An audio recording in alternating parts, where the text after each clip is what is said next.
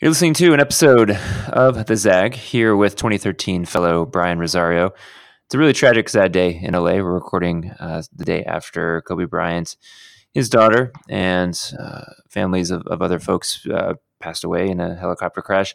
Brian's our resident uh, basketball coach in our alum community and approximately the same age as, as Kobe. So I wanted to have him on briefly to, to process some feelings and talk about things. So thanks for listening to this episode. Let's get to it.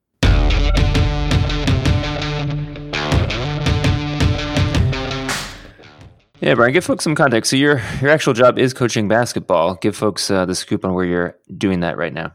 Yeah, so uh, this past uh, August, I was hired back into the West Coast Conference uh, at Pepperdine University.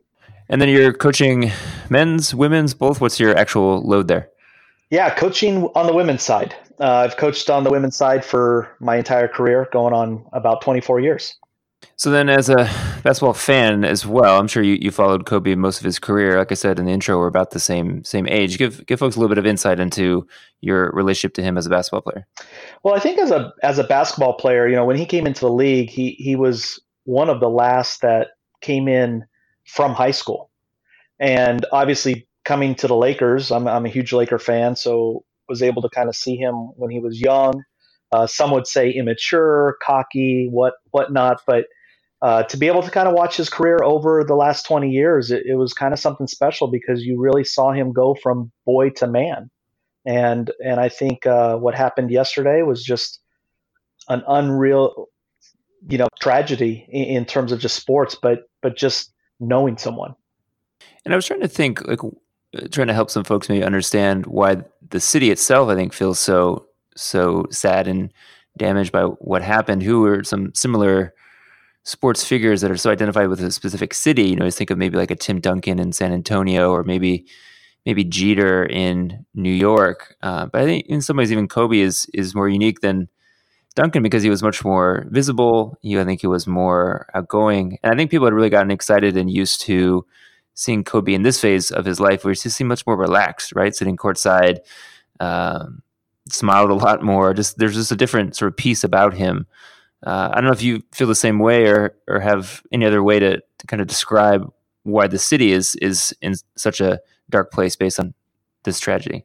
Yeah, I I, I agree with you. I, I think you know with Los Angeles being the second most media capital of the world outside of New York, obviously Jeter controlled uh, New York, and and I just think you know Kobe to be able to watch him over 20 years, he was true uh, to Los Angeles. He fought for Los Angeles. He um, you know, as fans, we we kind of go into you know who's helping us out, and Kobe Kobe helped us out, and and I think the the thing that I take from him is the fact that for 20 years he gave everything to that competitiveness on the court. I mean, he was brutal. He was going to get the win.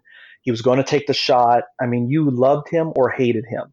Um, in terms of just being from Los Angeles, you know, you always loved him. But there was a time when you were in Team Shaq or Team Kobe's corner.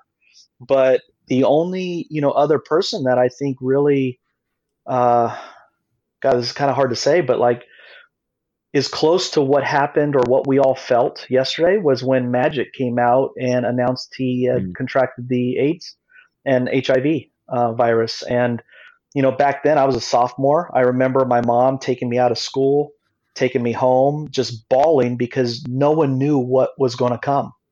Um, and so yesterday was kind of like that. It was just surreal. But you know, now that I'm a father, I, I really, I started gravitating towards, um, you know, what he had to be for Gigi in in the helicopter.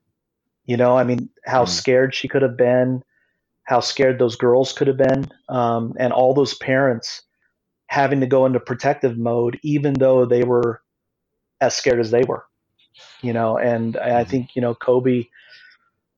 I mean, he and I coach women's basketball, and he has really had his arm around women's athletics. But I think in terms of women's basketball, he really adopted us uh, as a fan, but also to be able to give something to his daughter. His daughter was all into the game, and I mean, there's accounts where he didn't watch NBA games until she started asking for it. And then when you have to address a topic and a tragedy like this with your own team? What does that look like? What does that sound like? Well, ironically enough, we did today at practice. We uh, we started our practice with just a conversation about you know who Kobe was to each of us, and and the players and coaches. We kind of went around the room and uh, told a story, whether it was a story that we had with him or just what what he meant to us as individuals. So it, it was one of those things that you had to go around the room to hear um, because everyone was dealing with it in a different way, but also through the lens that they saw him in. Well, listen, thanks for, for coming on and giving that that perspective. And and uh, I know it's been uh, tough for you and tough for so many folks in in the city. And we we hope we can pull together and, and get to some point of celebration of of his life and all the lives of the, the folks who who, who perished. Uh, but I think right now it's it's definitely a time to embrace the sadness and embrace the the feeling that the city has. So, thanks everyone for listening to this episode, uh, and until next time, we'll catch you soon.